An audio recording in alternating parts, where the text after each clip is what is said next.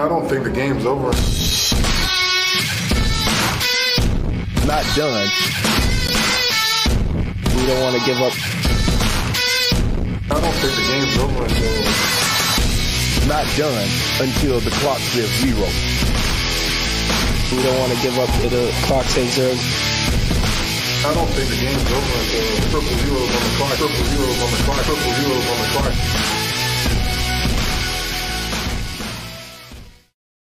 What's up, guys? Welcome into Triple Zeros. I'm your host, Josh Buckhalter. We, this is episode two. Um, still got a lot of stuff going on. Still trying to get everything looking nice and pretty, but can't stop that. Can't let that stop bringing you some great content. So uh, we're gonna got a lot to talk about today. Like I said, we're gonna talk about Week Five in the N F L. Some of the storylines there. The N B A had a couple of top fifty lists come out this week that had so a lot of people questioning whether or not everything was on the up and up. But the big event going on tonight, aside from college football, which is actually on the monitor right now, uh, watching the U S C and Washington Huskies game, just went to halftime. The big event going on tonight is the Errol Spence Junior and the Sean Porter fight. And if you don't know, let me tell you real quick, little quick background. This is not my, my I'm not going to act like I'm the most well-versed, which is why I have the guest I have coming on right now. But uh, Errol Spence and Sean, Errol Spence Junior, Sean Porter are going to be fighting tonight, the welterweight division, both coming in one forty-seven in a unification uh, belt bout. Excuse me. Spence Junior is the I B F champion. Uh, Sean Porter is the W B C champion.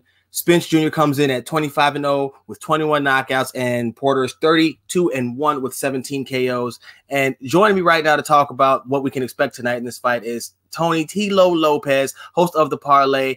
And uh, Tony, first and foremost, man, thank you for joining me. Glad you could be here. What do we got in store for us tonight, man?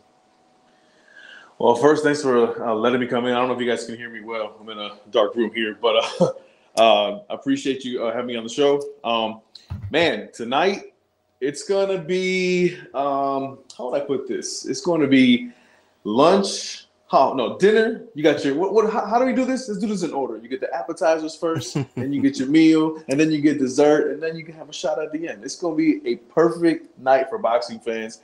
They're about to see somebody who is strategically, technically sound in Errol Spence. About to see somebody who's aggressive, gritty, do, does the dirty work in uh, Sean Porter.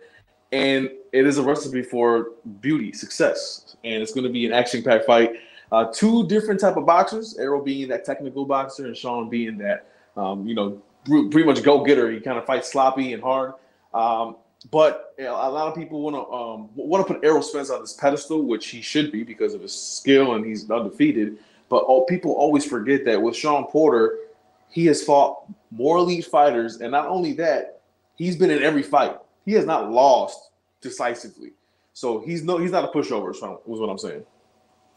One of the things that uh, was being brought up is that in, in Porter's last fight against Ugas, he kind of switched up his style a little bit and did a little bit less of that brawling style you were talking about and tried to box him a little bit more. And some felt like that cost him from getting a decisive victory. And what he ended up winning, but it was a split decision. Do you think that we could see that again tonight as he tries to make it more of a boxing match and doesn't try to uh, let Errol Spence Junior just wear him out by Porter going in there kind of reckless? Well, you know, J B, if you have a, a six-foot uh, welterweight in front of you, you definitely gonna have to change your style or, or do something more strategic.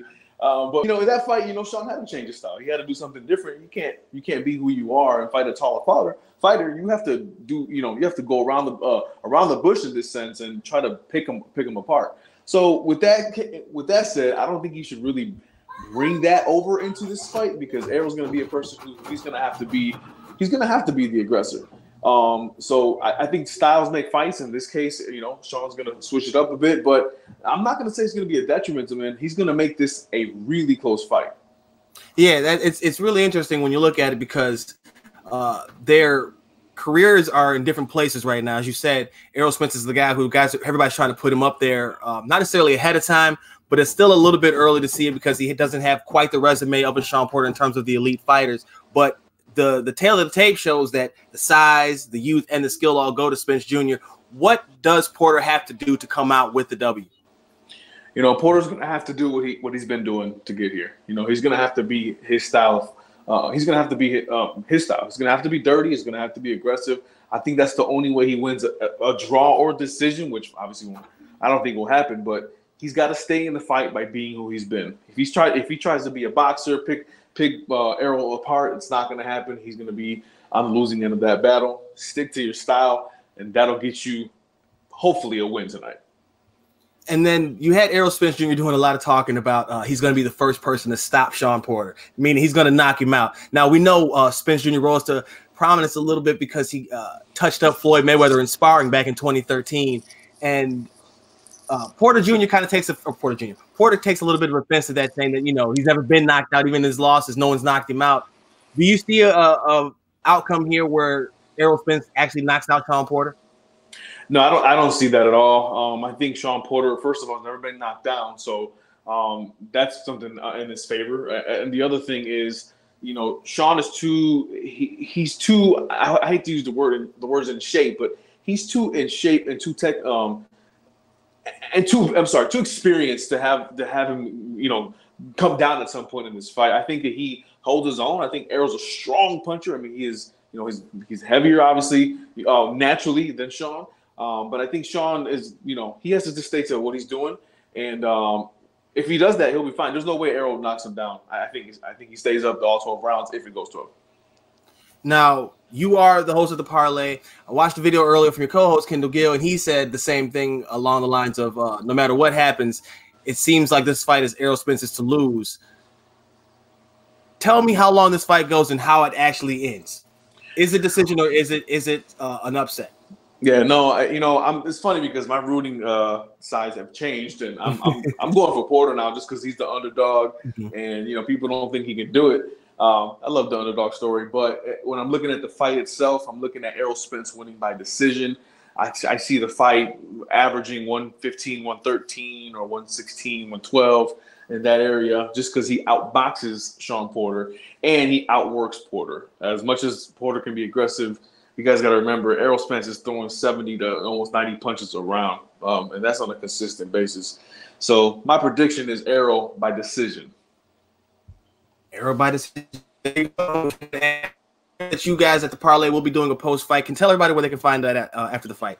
Yeah, yeah, definitely visit uh, par- the sorry visit parlay show dot com or visit us on social media. Just look up the parlay, T H E space P A R L E Y, the parlay with Kendall Gill and Tilo. Tilo, man, I want to thank you very much for joining me and talking about this fight, enlightening me and enlightening fans. We'll talk to you again, hopefully after the fight sometime, and uh, get you back on. Sounds good. We'll talk. Appreciate it. All right, guys, we're going to come right back in a few seconds here. We got to take a little bit of a break, but uh, we'll be right back with a little bit more.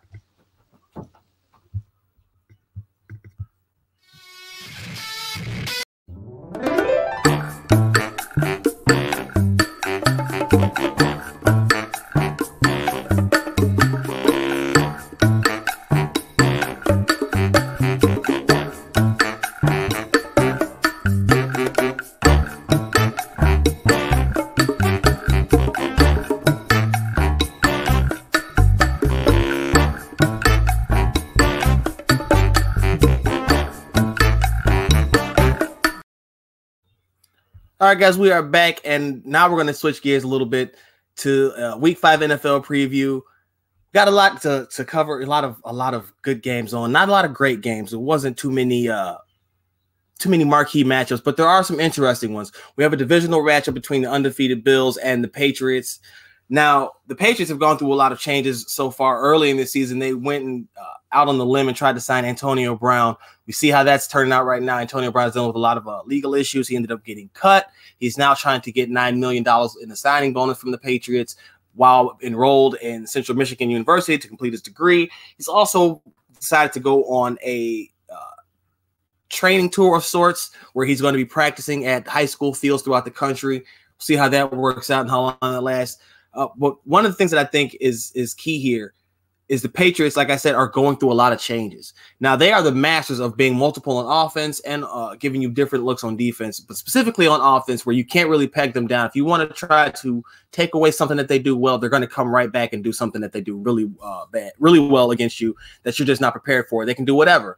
We've seen them morph their offense from uh, uh, run-heavy, wide receiver base to the tight end sets, back to the wide receivers, funneling through the run backs again. It could change any given week, and it does change every week depending on the matchup. That's what they do. But what the change can bring now is it simplifies it a little bit for the Buffalo defense. That's actually a lot better than people, I think, are giving them credit for. We'll see if it, if it can actually matric- or materialize into a win form. New England is currently a seven-point favorite. Favorite. We'll see how that plays out. But like I said, it's a lot of a lot of changes. It's it's almost one of those death by a thousand cut situations. Julian Edelman is dealing with a chest injury right now, but with everything that the Patriots throw at you, the Bills still have a tough choice, a tough test ahead of them. We've seen some feet, like I said, three and oh start is more fact than it is fiction. Everything seems to be a little fool's goal at this point, but now it seems to be like uh,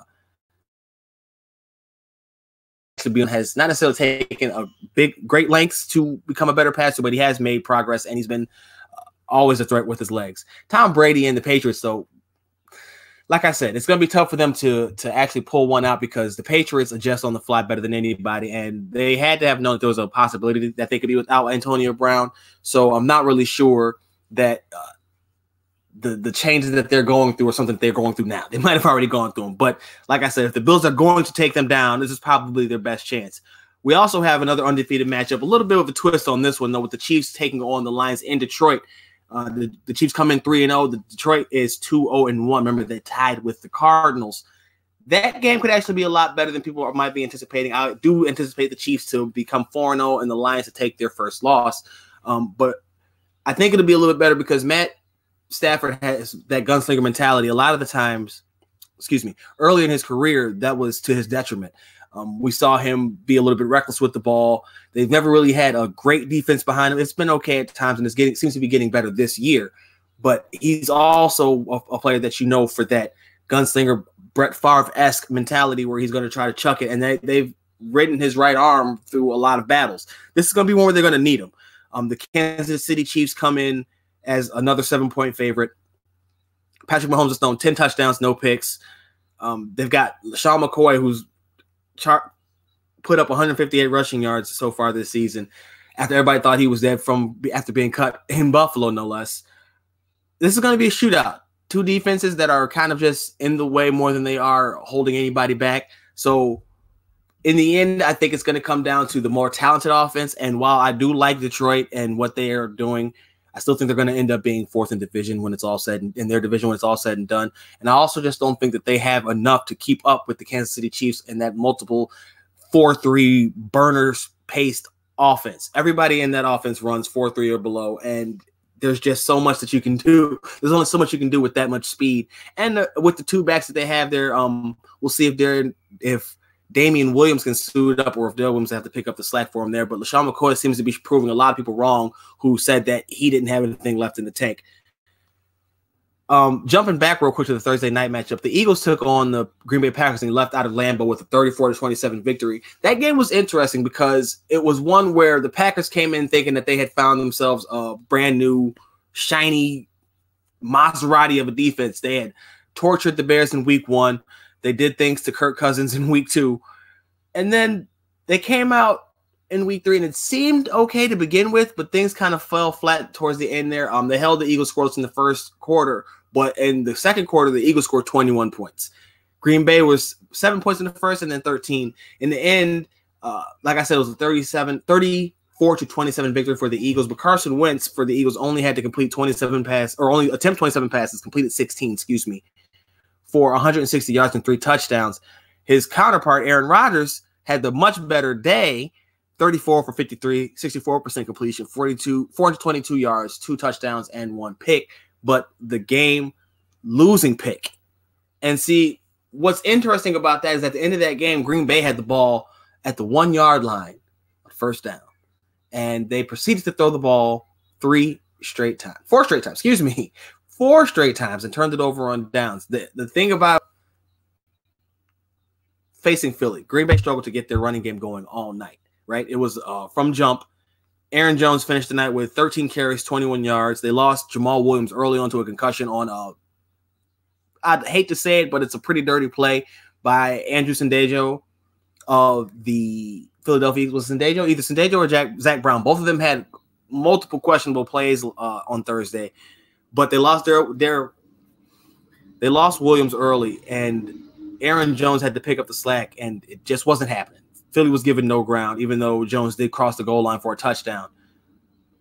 That being said, from the one-yard line, first down, there's no way that you should pass four times with the game on the line. You have to at least attempt to make a run. Quarterback sneak even. They didn't even attempt that, and that's what's really concerning, and that takes it back to in the preseason when everybody was worried about Green Bay Packers having a win-now quarterback situation, but basically a rebuilding year everywhere else. Now, the defense seemed to have come together a little bit quicker than they anticipated, and maybe it's not as great as everybody thought, but they definitely have some pieces there with Amos Uh, and Savage in the in the secondary, and you got the Smith brothers on the outside, and even Rashawn Gary has been making some noise lately. But the big problem for Green Bay was Philadelphia's running game. They gave Jordan Howard fifteen carries. He had eighty-seven yards and two touchdowns. He also caught four passes, uh, caught three passes on four targets for twenty-eight yards and another score, something he never did in Chicago. Um, but they also gave Miles Sanders eleven carries for seventy-two yards. So Green Bay got gashed, twenty-six carries for one hundred fifty-nine yards.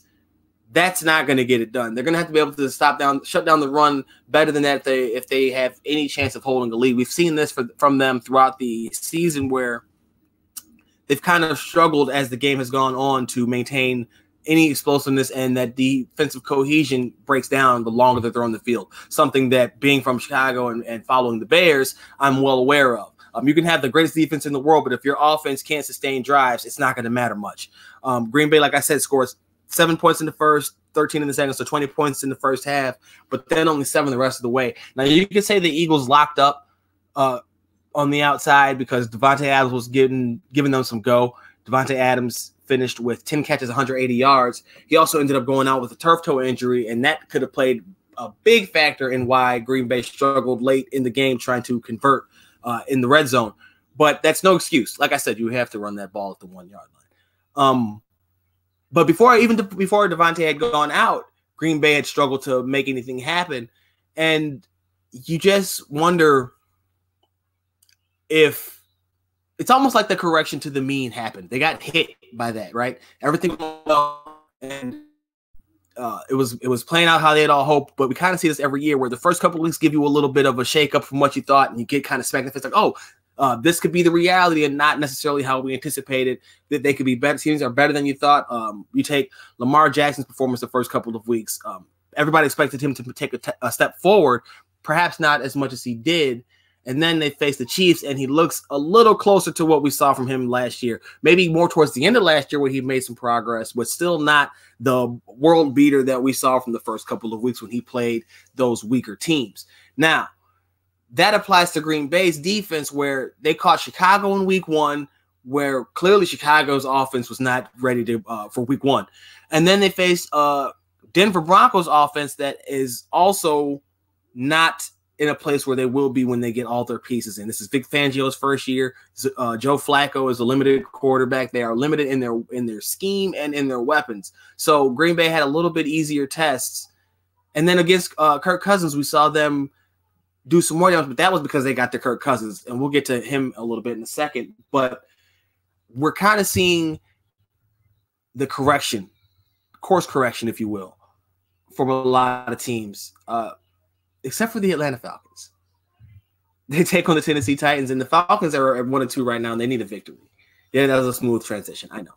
Um, this team, to me, Matt Ryan right now is eight touchdowns and six picks. This team, to me, is one of those where, as good as they are, I feel like their Super Bowl run was that lightning in the bottle year, and they probably won't get back there with this current group. Devontae Freeman, thirty-five carries and one hundred twenty-nine yards on the season. He's not getting it done. Their ground game has struggled. Julio Jones is always a monster and a threat to take any pass to the house and score on any defense, but he's also a guy who can go M I A for games. Um, but something about Atlanta is just – it's just felt like they're off. They they just haven't been able to to find that peak, and they haven't settled in a valley. Like I said, they they – are one of the most high and low teams I've ever have ever seen, and it'll be interesting to see how they correct course, if they can correct course going against a Titans team that's might be uh, in the hunt in the market for a new quarterback after this season. We'll see how Mariota has struggled, and the offense as a whole has struggled. So we'll see how they how they do. Uh, another interesting game will be the Los Angeles Chargers taking on the Miami Dolphins, or the, the ghost, the shell of the Miami Dolphins. And not so much because of the action on the field, but so much as the peep, the personnel on the field. Uh, Melvin Gordon is slated to return. He will get some take, according to his head coach, probably only a limited number of carries, but it is good to see him back in uniform. And as I predicted last week, a loss tends to speed up these kind of things. Now, it was reported he would be gone for about six to eight weeks or something like that, so he could still accrue his season towards free agency, but he was not going to be caving until he got a new deal. I mean, things happen, right? You got to get in where you fit in, and right now the Chargers, like I said, could need him. That's not a knock on Austin Eckler. That's just to say that Melvin Gordon is that is the kind of back that can help them wear down a defense late and uh, grind out a grind the clock out, especially right now at a time when their defense is really banged up and having trouble slowing anybody down. They need to be able to control the ball and control the clock. Moving on down the list, man. The Redskins take on the Giants. Daniel Jones gets his second start after lighting up the Tampa Bay Buccaneers in an eighteen-point come-from-behind victory, and the Washington Redskins try to avoid going oh and four after their failures on Monday Night Football against the Chicago Bears. This game, if I'm the Washington Redskins and I'm looking for a game where a soft landing spot for rookie Dwayne Haskins, this is the game. This is when you put him in there and you try to see what he can do. The Giants defense hasn't been able to stop me from passing for three hundred yards this year, so if you're going to try it, this is probably the best one. I'm not sure they'll have a better chance uh, at any point in time going forward. Um, Saquon Barkley will be out for about two months, however, with an ankle sprain. Uh, that's unfortunate. So Daniel Jones will have to prove that that last week wasn't a fluke and that he probably won't score and have as much of an output as he did against the Buccaneers every week, but he needs to show that he can do – he can uh, be a quarterback the offense can rely on as opposed to – a hindrance. It's going to be interesting. Saquon Bar- Barkley opens up a lot of things for everybody around him, which is saying a lot considering how little that the Giants have done. But we're going to see a lot more concerted effort against him and on his fill-in Wayne Gallman um, for the next two months. Hopefully Saquon gets has a speed recovery and is back soon. Um, the Cleveland Browns will be taking on the Baltimore Ravens. That was interesting because uh, the, Balt- the Cleveland Browns have not necessarily been a team that has lived up to expectations. They had a lot of hype coming in to the season, signing Odell Be- or trading for Odell Beckham Junior Um, we know that they already have Baker Mayfield there and Nick Chubb, so they have a very talented offense. They have a talented defense as well, but they're not necessarily doing uh, everything they can. Myles Garrett is having troubles with penalties right now. But the biggest thing that I think is going to be them having that target on their back. All of that preseason hype inevitably leads to every team wanting to show you that you're not what they say you are. You can ask any team that's been hyped in preseason before, ask the Bears how they feel about uh, how they felt after losing the opener and all the hype that they, all the pressure that they put on themselves for it being a big game and how they preserve their bodies in the preseason just for that game and for it to not matter much. So that'll be good. And this is also a chance for Lamar to get back on on track at home in front of a defense, like I said, that's been heavily penalized. Uh, he had a little bit of a down game last week, but he still hasn't thrown a pick at him. Uh, Patrick Mahomes, Tom Brady, it's a, it's a little bit of a race right now to see who's going to throw the first interception. But this is a defense that I think Lamar can complete some passes on uh, and look get back into the good graces of everybody who had been kind of stunned at his outburst to start the season. The Panthers take on the Texans. Kyle Allen gets his second start in place of the, an injured Cam Newton. And I'm, I'm, I'm Carolina's in a funky place to me. They, they wanted to have this year be a bounce back season for the team, for Cam Newton especially. He ended up getting hurt. Um, and according to him, it sounds as though the Panthers downplayed his injury and threw him back out there in the preseason. That's what bothers me. Now, I've, I'm a fan of Cam Newton. I know that's not he's not everybody's uh, type of quarterback. We'll just leave it at that. But I'm a fan, and I've always stood that Carolina has not done enough to protect him. And that's not necessarily just saying his weapons, although I thought his weapons have also lacked a lot. The best receiver he's had over the past couple of years has been the Kelvin Benjamins and the Devin Funchesses of the world. But their offensive line has never been among the best. And when you have a team that's built so heavily around the quarterback skill set, you would think that you would want to protect him. They have not done so, and every time they do so, it's patchwork or guys that are uh, have high draft pedigree but have not necessarily lived up to the expectations. So now that to see them shift their focus a little bit to Kyle Allen and see the success that he had, I hope that he can continue to have success. But I do hope that if Cam doesn't come back here and can get uh, come back to Carolina and and get back to the his M V P or close to his M V P ways, that he can continue to have a good career. And I hope this is not another situation like Andrew Luck, where injuries uh, that have been downplayed over the years have taken a toll to the point where he's just ready to hang it up. I don't get that sense yet, but didn't get that sense with Andrew Luck either, and we saw how that played out. So that'll be one to keep an eye on. The Houston Texans are They're winning. They're winning, and they're just tr- they're two and one right now, as they're just trying to piece together some things. Um, it's never pretty with them. It seems like they're always in a dogfight to get things going. Deshaun Watson has thrown six touchdowns and one interception. Carlos Hyde has shown some life. He's got forty carries for one hundred ninety-two yards and a touchdown. It hasn't been all uh, speed bursts, but he's been reliable for them in being able to grind out yards and move the chains. And of course, DeAndre Hopkins, two hundred eighteen yards in the season, two touchdowns. Um, But the Texans got that last that victory last week over the Chargers, and they won against the Jaguars. They're on a two-game winning streak right after starting the season on a loss against the Saints. You just wonder,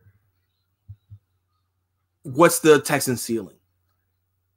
We know that they have Deshaun Watson. They have troubles protecting him, and they can have issues running the ball at times. And beyond DeAndre Hopkins, can they count on either – Will Fuller or Kenny Stills? We've seen Kenny Stills kind of take on that deep threat role as Will Fuller's kind of taking on a possession guy.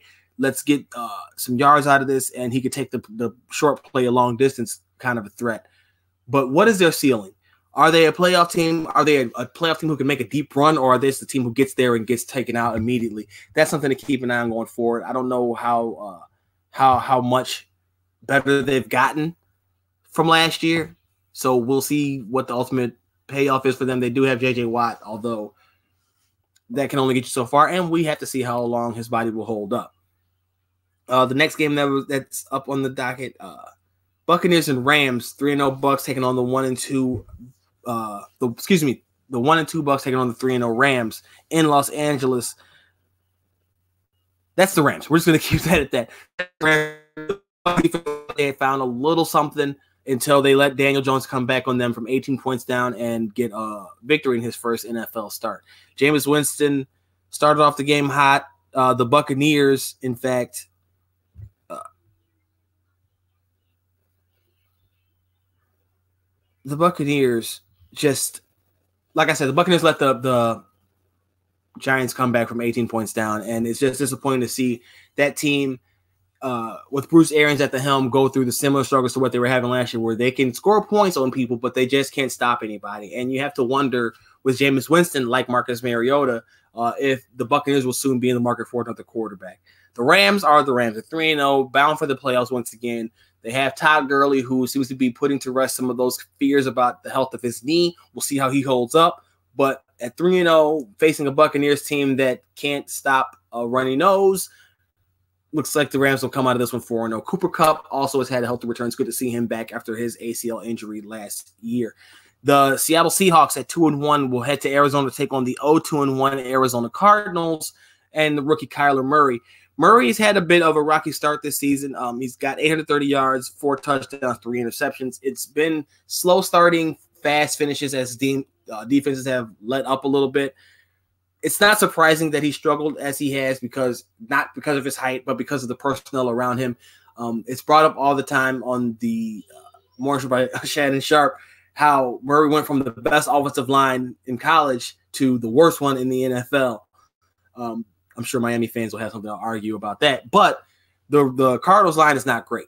And aside from Car- Kyler Murray, the offense did not do much to improve it. So they got a couple of rookie receivers, but in terms of immediate improvements, there was not much done there. You're kind of relying on guys like uh, David Johnson and Christian Kirk to take that next step, and Larry Fitzgerald to still have some of the magic, the ability that he had uh, in his young younger years.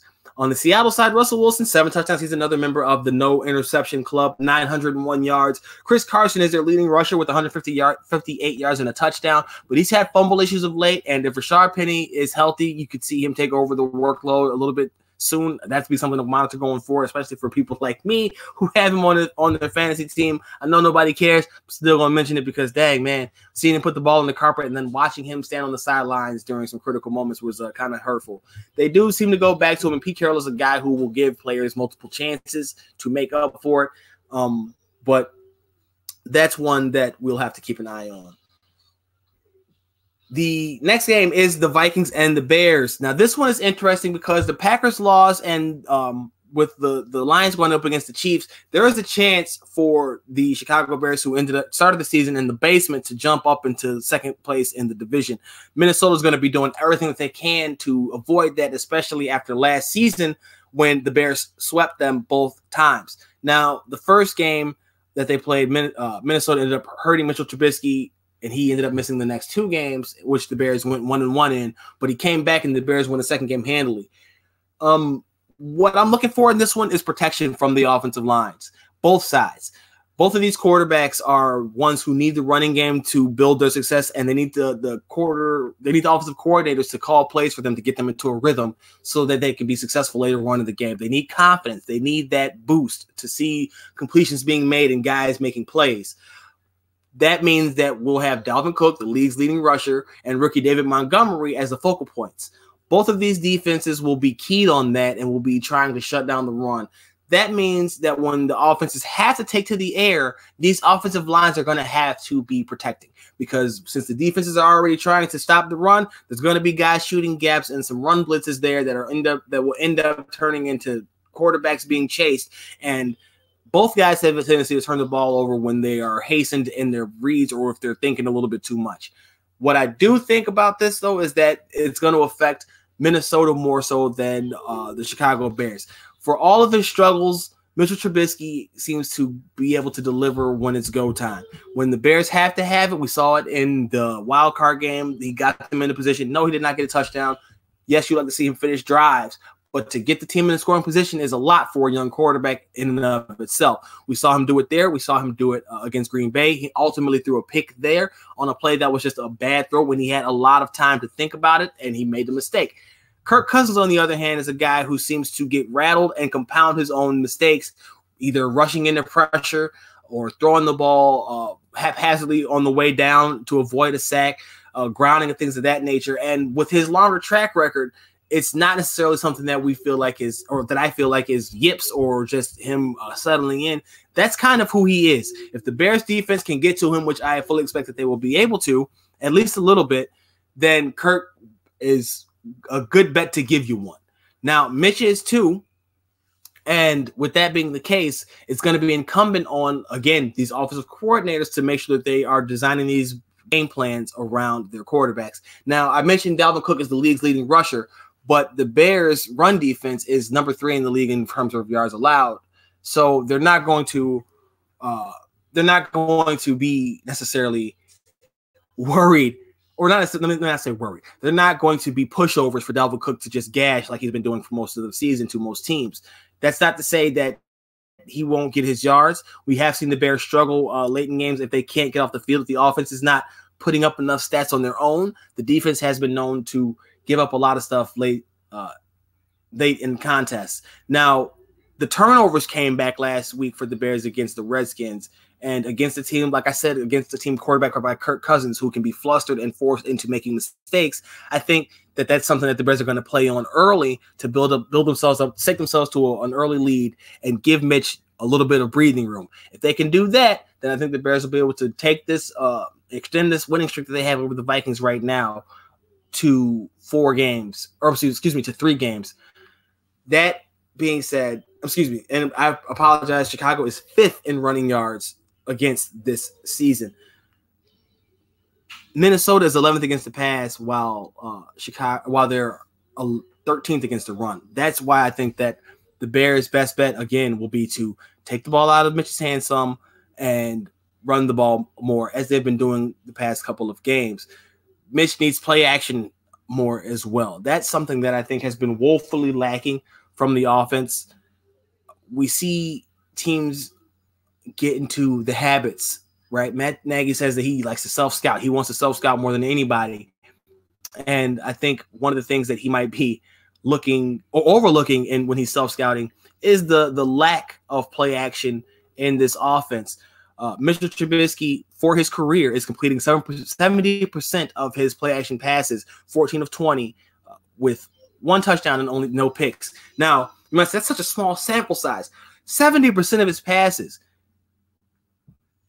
One of the biggest things, the biggest knock against Mitchell Trubisky is his accuracy. If you can get him to complete seventy percent of his passes or more than the sixty-three percent that he's completing uh, any other time, I think he should have more than twenty play action attempts in his career. That's not a good sign. So that's something that I think the Bears need to work on, and especially against the Minnesota Vikings defense that's going to be aggressive. If you can set, uh, set up that run game early to have a little bit of success early, when Mitch starts putting it into David Montgomery's gut and pulls it out, there's going to be wide open spaces. I also like how the Bears flipped the script and had uh, Taylor Gabriel seemingly operating as the primary read last week. They continued that and have Mitch be able to start somewhere else and fall back to Allen Robinson later on down the line as his security blanket. They'll also have continued success. For the Minnesota Vikings, keep doing what you're doing. Dalvin Cook is a stud, and as long as he's healthy, I would ride him until the wheels fall off. That's a poor, poor analogy for a player who's dealt with the injuries that he has, but I stay stand by it because I think that Dalvin Cook is uh, can legit be one of the top five backs in this league when healthy, when it's all said and done. But again, health is a major factor. Another game uh, that's going to have lower scoring implications. Uh, Jacksonville Jaguars heading to Denver to take on the Denver Broncos, who are still searching, searching for their first win of the season. They might get it because Jacksonville it will be without uh, Jalen Ramsey this week. But they have found seem, they might have found a uh, diamond in the rough in their quarterback, Gardner Minshew. He's got six hundred ninety-two yards, five touchdowns, and one pick in relief duty for Nick Foles, who is uh, recovering from a torn, broken collarbone that he suffered uh, week one.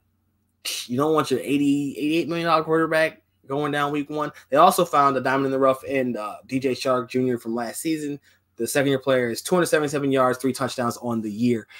Denver is struggling. They are trying to find out who they are. They have two good running backs, but the passing game is lackluster. Joe Flacco is a meh quarterback, seven hundred seventy-three yards on the season, two touchdowns, two picks.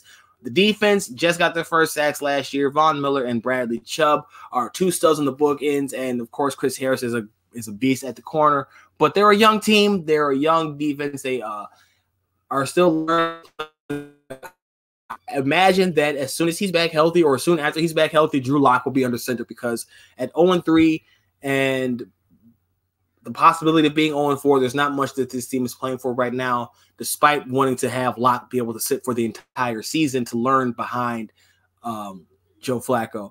Then you have the Cowboys at three and oh taking on the two and one New Orleans Saints. Now, New Orleans is supposed to be uh, – I don't want to say D O A, but they're not supposed to be as feisty as they have been or as they were last week. Drew Brees went down with a thumb sprain, but New Orleans still was able to take on the Seattle Seahawks and get a thirty-three to twenty-seven victory in Seattle. So I don't know if Dallas is coming to this one with a lot of confidence, but they they uh, they definitely have to be aware that this is not going to just be a pushover because Drew Brees is not there. Teddy Bridgewater proved to be capable. Um, But it's just one that that's it's funny because this matchup in the preseason looked like, oh, man, we're going to get two compo- two contrasting styles, the grinded-out style of the Cowboys and the high-flying explosiveness of the Saints. And then you see the start of the season, you're like, oh, the Cowboys are chucking that thing. They're throwing the pill all around the ro- all around the field. So maybe this won't be the boring or the slow-moving matchup that it seemed to be when it all began. And then Drew Brees goes down. You're like, oh, no, you know, the Saints are doomed and everything's going to be all all gloom and doom for them without their, their, their fearless leader. Teddy Bridgewater comes in and handles himself well. He doesn't do great on set the world on fire, but he's played he played well in his, his first start in two years since he had that horrific, horrific knee injury suffered in practice uh, with the Minnesota Vikings. I just – this is another one of those games where – it's not necessarily hard to to predict the Cowboys' victory, but you don't feel as confident because there is still some unknown with the New Orleans Saints and what they can do with Teddy Bridgewater at the helm. Everything else is still in place. Everything. Sean Payton is still there. Alvin Kamara is still there. Michael Thomas is still there. They still have the Marshawn Brooks and Eli Apple cornerback tandem. Still got Cam Jordan pushing the pocket. Um, they got uh, they got a lot going for them. They just don't have Drew Brees for the time being, but they've shown that that's not going to be a death knell for them and that they're going to fight and fight through it. So what I'm trying to find out is, can Dallas uh, hold Bridgewater, who came in and completed thirty-six of his fifty-seven attempts last week? fifty-seven attempts is probably more than Sean Payton wants Teddy Bridgewater attempting in games. Um, three hundred forty-two yards and two touchdowns. Now, Dak Prescott's on the season is seventy for ninety-four, seventy-four percent completion percentage, nine hundred twenty yards, nine touchdowns, and two picks. His favorite target, Amari Cooper, has been balling. sixteen catches, two hundred thirty-eight yards, and four touchdowns. But the surprise for the Dallas Cowboys has been rookie Michael Gallup, second-year pro Michael Gallup, thirteen catches, two hundred twenty-six yards, and uh, no scores, but he is out with an injury, uh, knee scope. So they'll have to do without him for the next week or so, a couple of weeks until he comes back. This game, like I said, on paper, you would think because the Cowboys are healthy with Ezekiel Elliott and everything that they should pull away with this one and, and probably just grind it on a New Orleans Saints team that uh, can struggle on defense at times if they're smacked in the mouth. But don't underestimate everything else being in place. If the only thing that changes is Teddy is Drew Brees to Teddy Bridgewater, that might still be enough to get a win on Dallas with Dallas being on the road. And the last game is a... as it's the Bengals oh and three and the oh and three Pittsburgh Steelers. This game in the preseason might have had some kind of intrigue to it as the Bengals are uh, trying to find the revitalized revitalization of the franchise under new head coach Zach Taylor. Um, and the Pittsburgh Steelers are trying to live life post Le'Veon Bell and A B for real, for real, after wondering all last season about uh, Le'Veon Bell and dealing with A B's drama.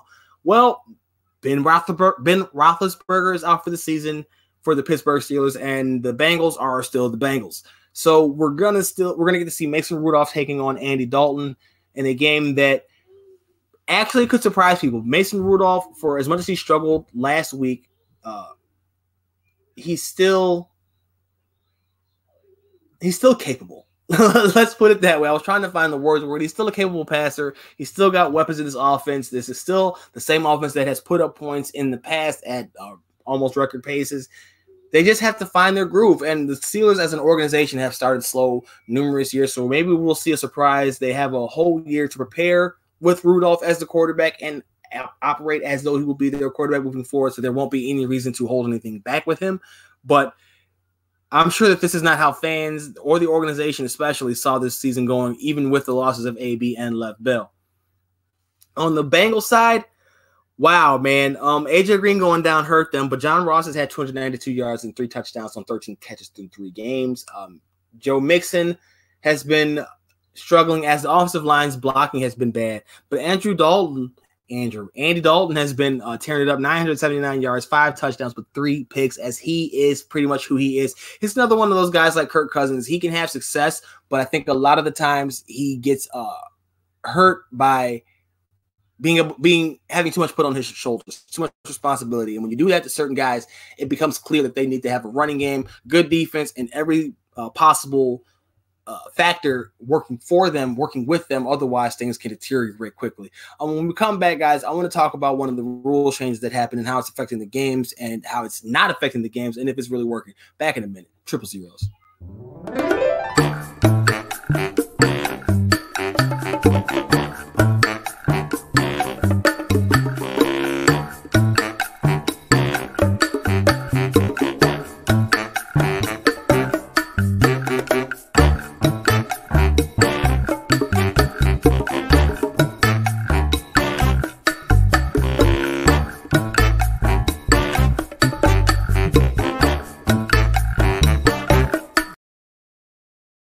Welcome back, Triple Zeros. And I said before the quick cutout, I want to talk about one of the rule changes that have taken effect in the N F L this year and how it's affecting the games and not affecting the games. And of course, the obvious rule change that I am talking about is the pass interference review call. We've seen numerous calls uh, reviewed. We've seen calls overturned, but it seems to be that there's some uh, inconsistency in when these plays are being initiated. And one the one that that really caught my eye was the end of that Thursday night game against the pack between the Packers and the Eagles. And on that final play in the in the at the goal line, the defender is on the Packers receiver well before the ball gets there.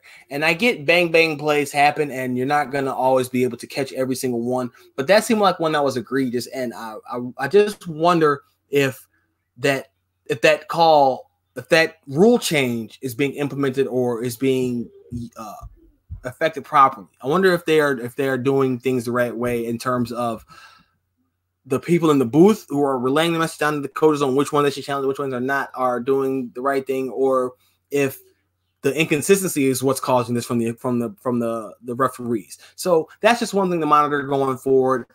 And other than that, though, I think it's a it's a good in theory. You don't want to see teams getting messed over like the Saints did uh, last year in the playoffs against the Rams. But at the same time, when a play like that, like what happened at the end of that game with the Eagles and the Packers, I wonder how they didn't have any kind of review review of that play in the final two minutes of the game. Other than that, though, that's just one to keep uh, monitoring. I'll be checking back in on this one going forward in the season.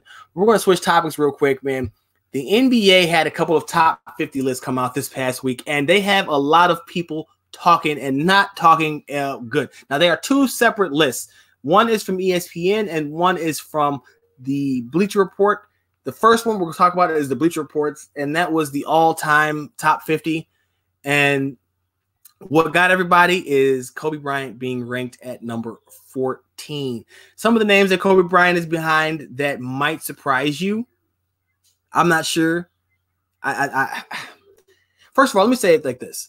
Kobe Bryant to me is one of the most interesting play, players uh, in basketball lore, because when you talk to people, Kobe can come in in terms of their rankings. Kobe can come in anywhere from number one to, like I said, number fourteen uh, all time. And that's just, that's fascinating to me, because I think generally Kobe is looked at as one of the greats in the game. But when you start breaking it down and parsing out things, and people start taking away um, teammates and factors and the air and all that stuff, Kobe gets left out. And then what made it all the worse is that Steph Curry came in ranked number ten. Now, Curry has changed the game immensely in his in his short time, his short career. It's not, I'm not saying it's been, he's not rookie by any chance. He's a veteran, he's an established veteran, but he doesn't, he's it's not the twenty years Kobe played, right? So in his career, for him to already have leapfrogged Kobe is one of those things that makes you kind of question what went into this process. A lot of people, not always great relationship with the media as being a factor, and it's kind of hard to deny. Like I said, man, um, I'm not gonna I'm not gonna write it off like that completely, but I do I do that's that's a questionable one. Kobe being at fourteen and Steph Curry ten. No, I know Curry's changed the game, like I said, but five rings, five rings, and I can hear everybody now. Five rings isn't everything. It's not everything. That's true. Five rings is not everything, but it's a lot. It's a lot of it, and if it's not everything, it's the closest thing to it. And I, I just, it's hard to hear, uh, it's hard to, hard to, to figure that. And it's hard to, to, to reconcile that fact with knowing what you saw when Kobe was playing and how he took on everybody. And one of the big knocks on Kobe is how he took Mike's game and patterned his game after it. That's fine. And he, I agree with that. I just feel like that's used as a way to knock Kobe, as a way to, instead of a way to say that's incredible, because anybody could have copied Mike's game, but Kobe did it. You know, what you understand what I'm saying? Kobe was the only one who was able to accomplish it and even add some things to it uh, to fit the style of play that was happening during his era in the N B A.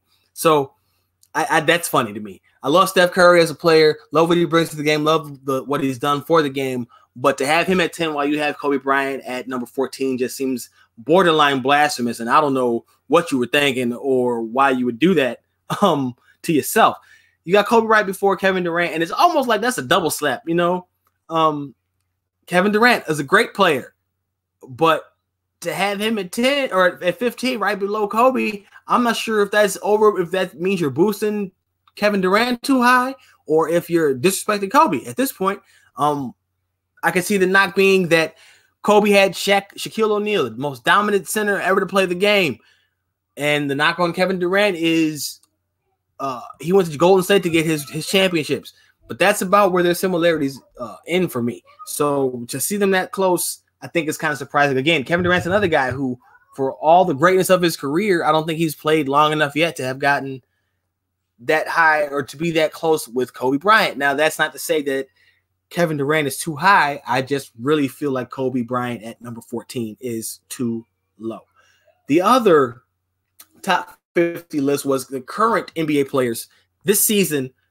N B A this season. That was the Bleacher Report list. And the one that the pre, the reason why this one has everybody up in arms is because they have Klay Thompson ranked below. Um, excuse me. You have Klay Thompson ranked below some.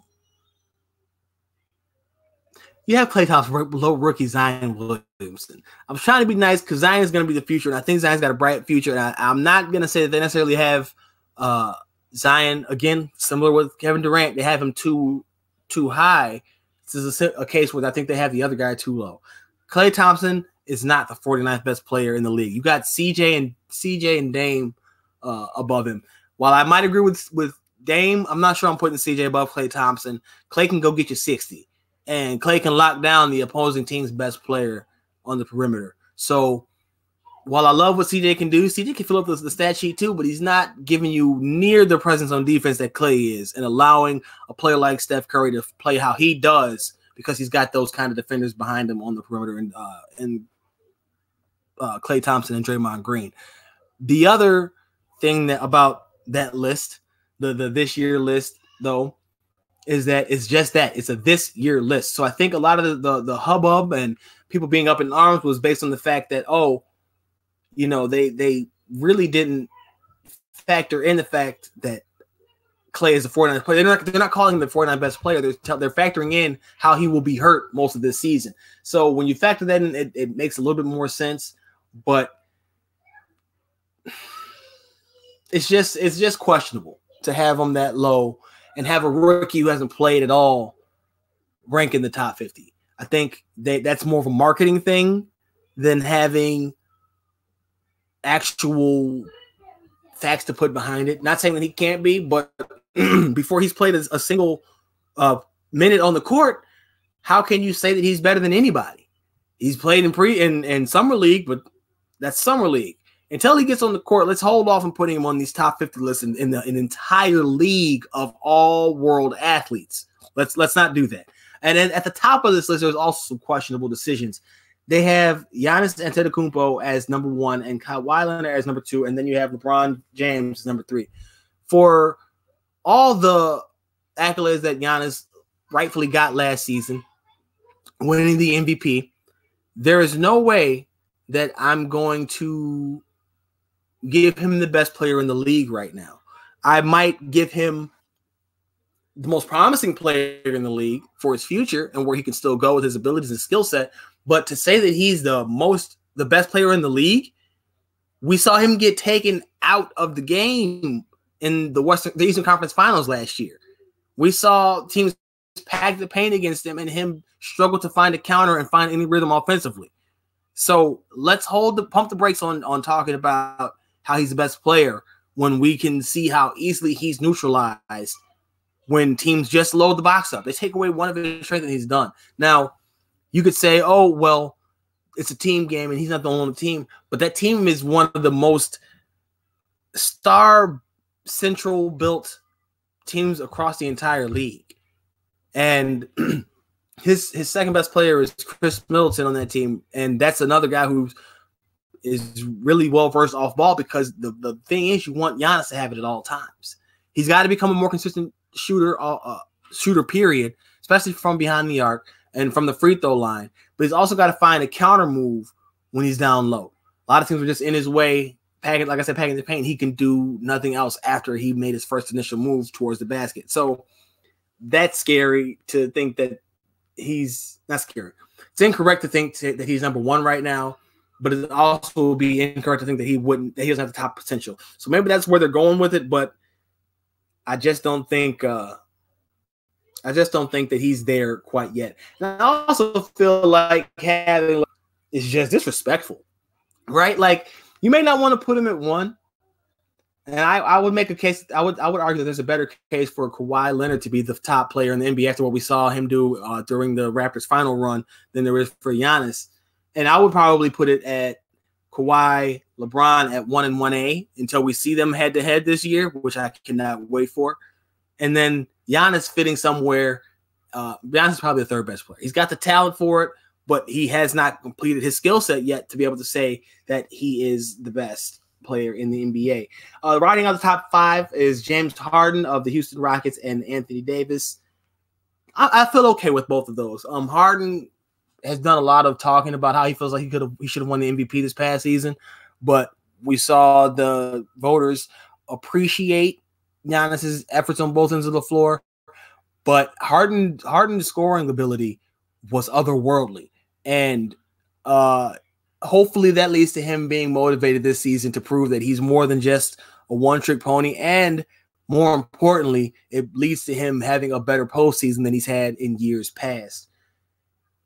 That that that's pretty much all that I had for those two lists, man. It wasn't it wasn't egregious mistakes, but there are definitely some head scratchers. Again, these are certain individuals' point of views.